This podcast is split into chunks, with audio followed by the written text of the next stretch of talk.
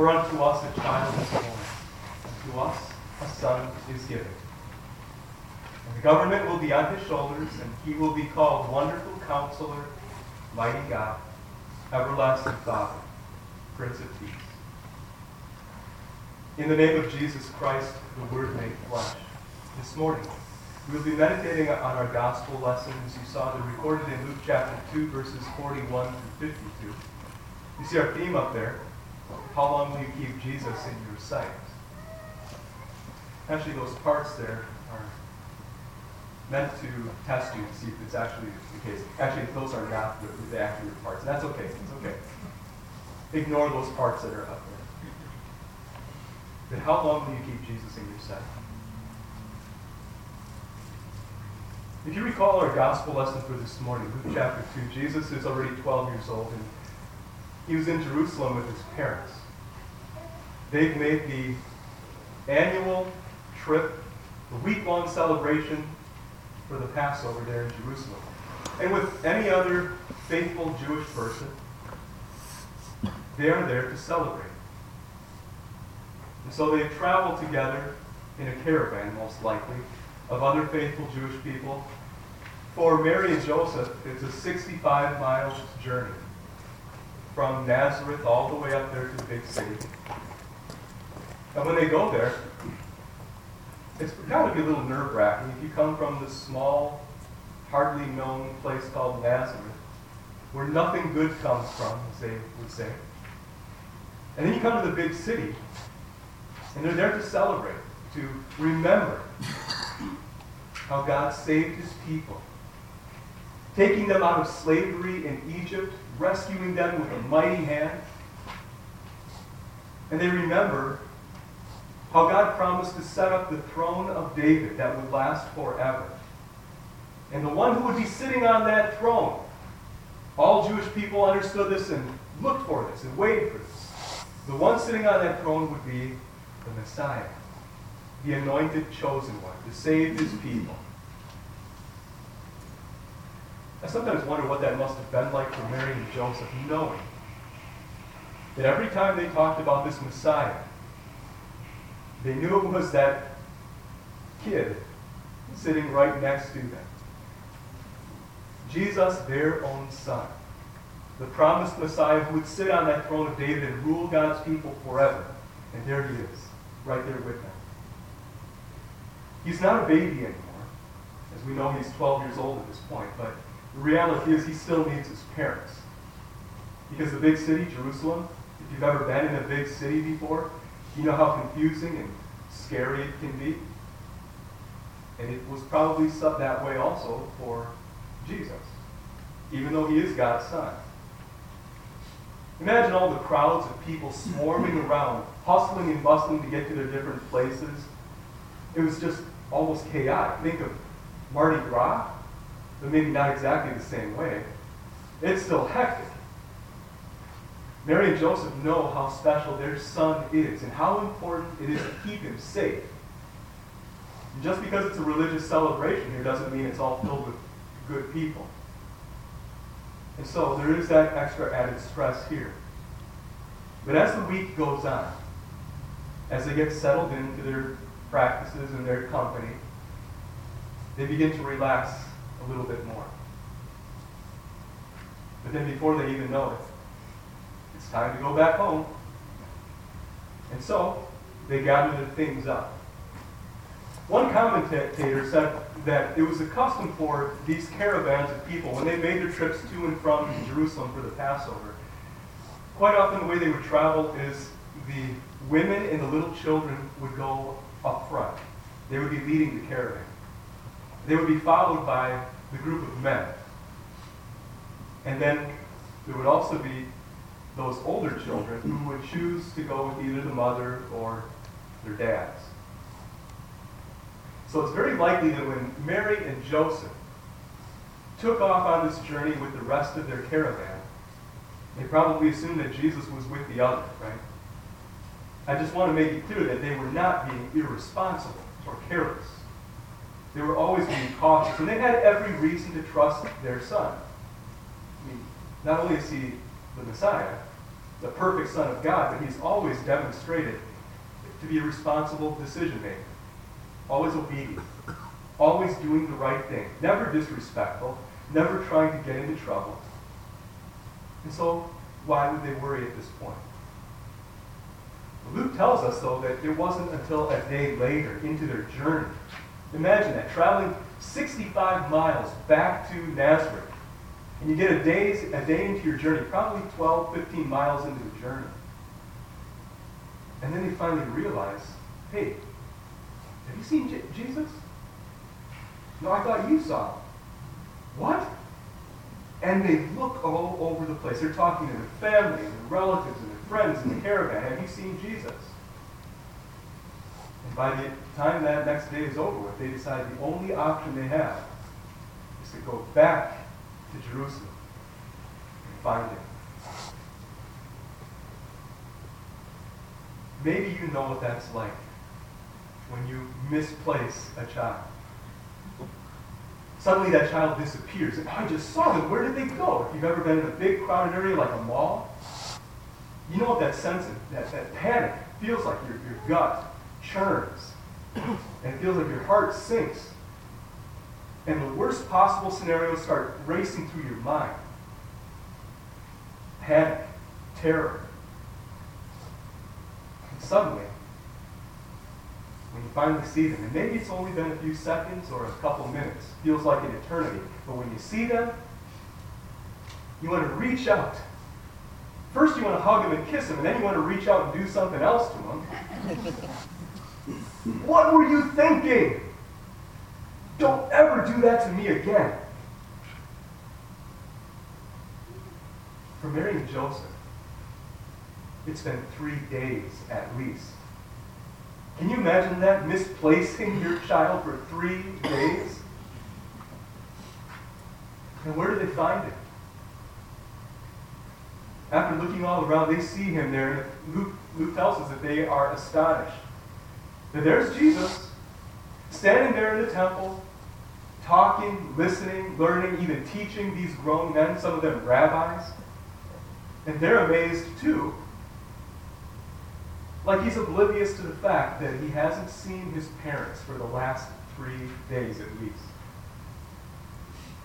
How would you feel if you were them? Astonished? Would that be the right word for you? Or maybe a little bit ticked off? And Jesus, I know you're perfect, but I'm not happy right now. What were you thinking? Jesus only says to them, why were you searching for me? Didn't you know I had to be in my Father's house? So matter of factly, of course I'm going to be here. This is why I came. This is why my Father sent me. What Jesus is doing here in the temple, I think quite often we've misunderstood that Jesus was born into this world with a perfect, complete, full understanding of every last thing about the Bible, about the Old Testament at that time. And yet, the scripture tells us that Jesus was growing in wisdom. That means mentally, even psychologically, physically also. But here he is learning, and he's also teaching, and he's discussing, and he's explaining. And he's able to do this in a way because he has a mind that is unhindered by the effects of sin that affect the rest of us. And so he's able to make connections and put together these scriptural truths in a way that nobody else could. And so Jesus had to be there, learning, listening, teaching, fulfilling God's law for us. For us here, it's been about, what, two days since our Christmas celebration? And maybe things have slowed down a bit for all of you. I'm still waiting for that to come in. As joyous and wonderful as Christmas is, it is nice to get through all the busyness. And I'll admit that. And as much as we love talking and hearing about Jesus' birth, singing Christmas songs and celebrating together, eventually, kind of like Mary and Joseph, we get to a point where we're ready to pack up and head home. To just let things slow down and get back to a routine. But I wonder how long do we let our Christmas celebration continue on? There are people in our society who leave their Christmas lights up all year round, ready for the next year. I don't know if that's just because they are so into the Christmas season that they can't stop celebrating because they're just too lazy to take their lights down. But that's not exactly what we're talking about here. I mean, if you leave your Christmas decorations up all year round, that's your choice. What we're talking about here is more of a spiritual sense. To keep that focus on that baby Jesus. How long will you keep Jesus in your sight? Even that Christ child. And maybe this week or already you've started packing away your Christmas decorations, storing them up until next year. But that good news of Jesus' birth, that lasts all year long, right? So I'm assuming that come July 4th, you'll be sitting around, probably not a fire, but uh, a refrigerator maybe, and you will be discussing with your family and friends the hypostatic union of Christ. You know what I mean? You talk about the union of Jesus' human nature and his divine nature in that one person. Wait, you don't talk about that? Ever? Oh, never mind. But at least what we do is we think about Jesus' birth and why he was born. Maybe we don't get into all the theological jargon, but we do understand this much. God himself, the eternal Word, has taken on human flesh. Why did Jesus do this? Why did God send his Son? It was so that he could save us from our sins. And how often do we confess this? That Jesus was conceived by the Holy Spirit, born of the Virgin Mary. He suffered under Pontius Pilate. He was crucified. And he died to pay for our sins. And from that little baby in Bethlehem to a 12 year old boy teaching, learning, listening in Jerusalem, to a grown man who returns to Jerusalem some 20 years later, bowing his head, bleeding, and dying on a cross. Jesus has given his perfect life for you and for me. And that is a truth that we will be celebrating into eternity. The difficulty is, though, we're not in eternity yet, are we? We're still here in time. And that means we are not free from the distractions and the effects of sin. And sometimes it's really hard to keep celebrating and to keep our eyes focused on that Christ child and what that means for us. It's hard to maintain that same level of peace and joy throughout our lives. And maybe you could have a laundry list here of reasons why our life isn't always so happy or pleasant. Perhaps there are things that you're struggling with right now that you come to church, you put on a smile, and yet in your heart, you know that something's not quite right. And maybe it's just very wrong. How do you keep that peace and joy all through the year? Is it even possible? Is that light of God, the one born in a manger, shining your heart still? Is that even possible to continue shining on? Well, God says it is. And He says the way that we do that is by staying in contact with His Word. And so the question is here then, do you hunger and thirst for that Word of God, the way the boy Jesus did? Eager to be in his Father's house. Eager to continue learning things that maybe I think I already know perfectly, and yet I admit I will never stop learning. And there is always a need for us to be in contact with the Word. Not just to gain a psychological or mental capacity, but from that spiritual standpoint. God promises that His Word strengthens our faith when we are in contact, when we hear, when we read, when we study together. Or do we struggle to muster up that desire to be here together at times? Because, man, how many times have we been here in the last four days? Okay? When is enough enough? My sinful nature looks at it that way. This is my time. And what, we're going to take another offering today, too? Whose treasures are these? And then the pastor's going to ask me to come and volunteer some more time, taking down some of the decorations because he doesn't want to do it himself. These are my energy and my abilities. To be clear, I know that you don't do this for me. You do this for your Savior. And yet there is that sinful nature in us that battles against us and convinces us at times that these things, your time, your talents, your treasures, all these things are yours. Not even God has the right to ask these things from you. Sometimes our heart is filled with doubt and greed, clutching onto our stuff while leaving our Father's business for someone else to do. And if we're honest with ourselves, I think we have to say the same thing how greedy, selfish, and doubtful we've been. Not always about our Father's business. And that's frustrating. You look in the mirror and you see how hard you want to do this, and yet you fail to do it. And then we struggle to sense that joy and excitement in our lives because we've got so many other cares and concerns, very real concerns, all around us.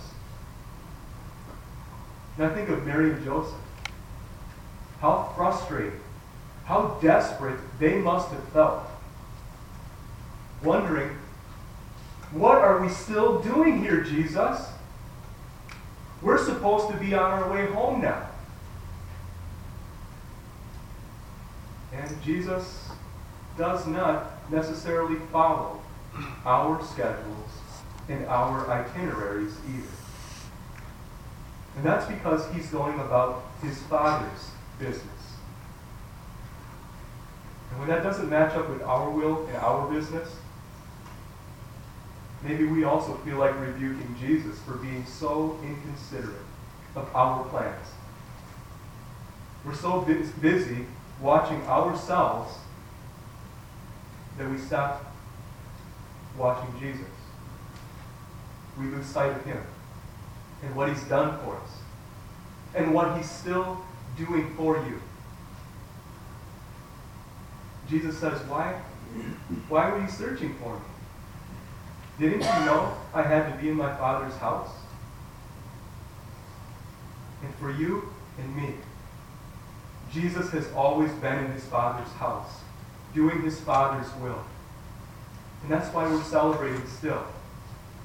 Because Jesus came to share our humanity. Because Jesus came to fulfill his Father's will for us and to pay that perfect price for us. In our second lesson today, the writer to the Hebrews said, So that by his death he might destroy him who holds the power of death, that is the devil, and free those who all their lives were held in slavery by their fear of death. And that is his Father's will to free us from the slavery of sin and death and to give us reason to keep on celebrating and rejoicing his birth throughout the year. And so the time to pack up the decorations and move on is probably very close now. But when the Christmas trees and the lights and the songs have all but disappeared, we know that the love of our Savior never disappears. Remain in His love and let your plans and your schedules and your itineraries reflect that understanding of your Father's will for you. And His will is that you find strength and peace in His Word, that you rest in His forgiveness and in His love for you, and that you keep celebrating that salvation that is yours because of that Christ child, because of the eternal Word made flesh. He is Christ the Lord. Amen. Everybody, please stand.